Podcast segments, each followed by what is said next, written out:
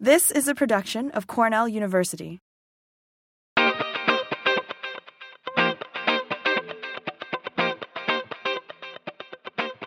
Welcome to the Cornell Turfgrass Clippings Podcast, brought to you in partnership with the New York State Turfgrass Association, found on the web at www.nysta.org. I'm Cornell Turfgrass team member Frank Rossi. I'm here to answer some of your questions today. Joining me is Extension Specialist Carl Schimenti. Carl, what's our topic for today?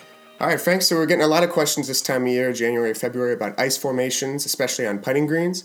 Um, can you talk to us a little bit just about how ice forms, when it forms, and and what the damage is like for ice? Right. Okay, Carl. So up in the northeastern United States, and even in the Midwest, Toronto, Boston, Long Island, over the last several years, we've had widespread ice damage on putting greens, and a lot of that ice damage has come from ice that forms in November, December, longer periods of time ago where the turf sits encased in ice for long periods of time and pretty much the conventional wisdom. Of course, ice forms where water sits. If you have older putting greens with bird baths in them, uh, you have a problem with surface drainage. Any surface drainage problem that holds water in the wintertime is prone for ice formation. But we've seen even receding snow melt if it melts and then freezes in place for a period of time.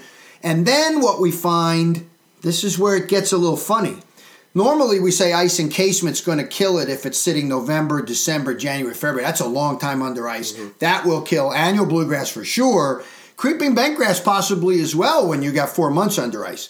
Now, step back. The ice is here sept- January, February. I'm not necessarily as worried about long term ice encasement, but here's what I am worried about as that starts to melt, water sits on the putting surfaces. You get bright sunny days, even if it's 10 degrees, 5 degrees, if it's a bright sunny day, the water has a higher heat capacity and starts to warm, which starts to stimulate growth underneath. And all the studies right now, looking at what kills annual bluegrass under ice, is showing yes, long term ice encasement, the Poa is screwed.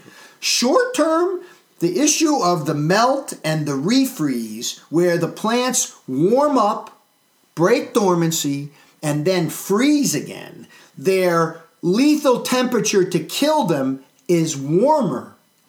So they become more susceptible to direct freezing injury. Now, I studied this many years ago at the University of Wisconsin with a physiologist named Jiwan Palta at the University of Wisconsin, and he always said this was the issue with many plants. It isn't necessarily direct low temperature, but it's the inability to adapt to that warm that breaks dormancy, allows cells to hydrate, and then the deep freezing. So you don't have to worry so much about ice encasement in northern climates, but I think it's, it's a good idea to keep surface water off those putting surfaces so it can't refreeze, break dormancy, and lead to big problems with annual bluegrass. We don't see as many problems with creeping bentgrass. Creeping bentgrass doesn't break dormancy as rapidly from that. So lots of good, that's a really good question at a really good time because there are some things these guys can do um, now to sort of prevent that mm-hmm. that freezing and thawing that might cause widespread death.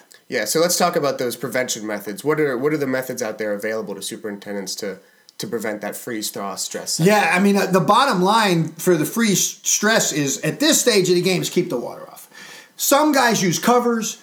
Um, the only reliable method really to prevent ice from ever forming is you have to you have, first you have to con- make sure you've got your snow mold protection down because winter diseases will grow fairly effectively uh, under those covers. So first thing is make sure you got your snow mold protection. Then people put a um, uh, impermeable cover. Uh, I'm sorry, a permeable cover covered by straw, covered by a impermeable cover. So you're creating a layer. Some people are using uh, old pool covers, you know, those thermal solar pool covers with the bubble wrap sort of thing, to create that airspace to buffer the turf from the ice and buffer the turf from the freezing and thawing. But by that, by now, that that sort of passed us. I mean, that sort of method has passed us by. So.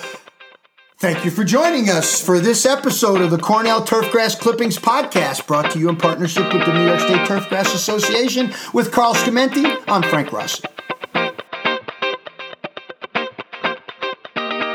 This has been a production of Cornell University on the web at cornell.edu.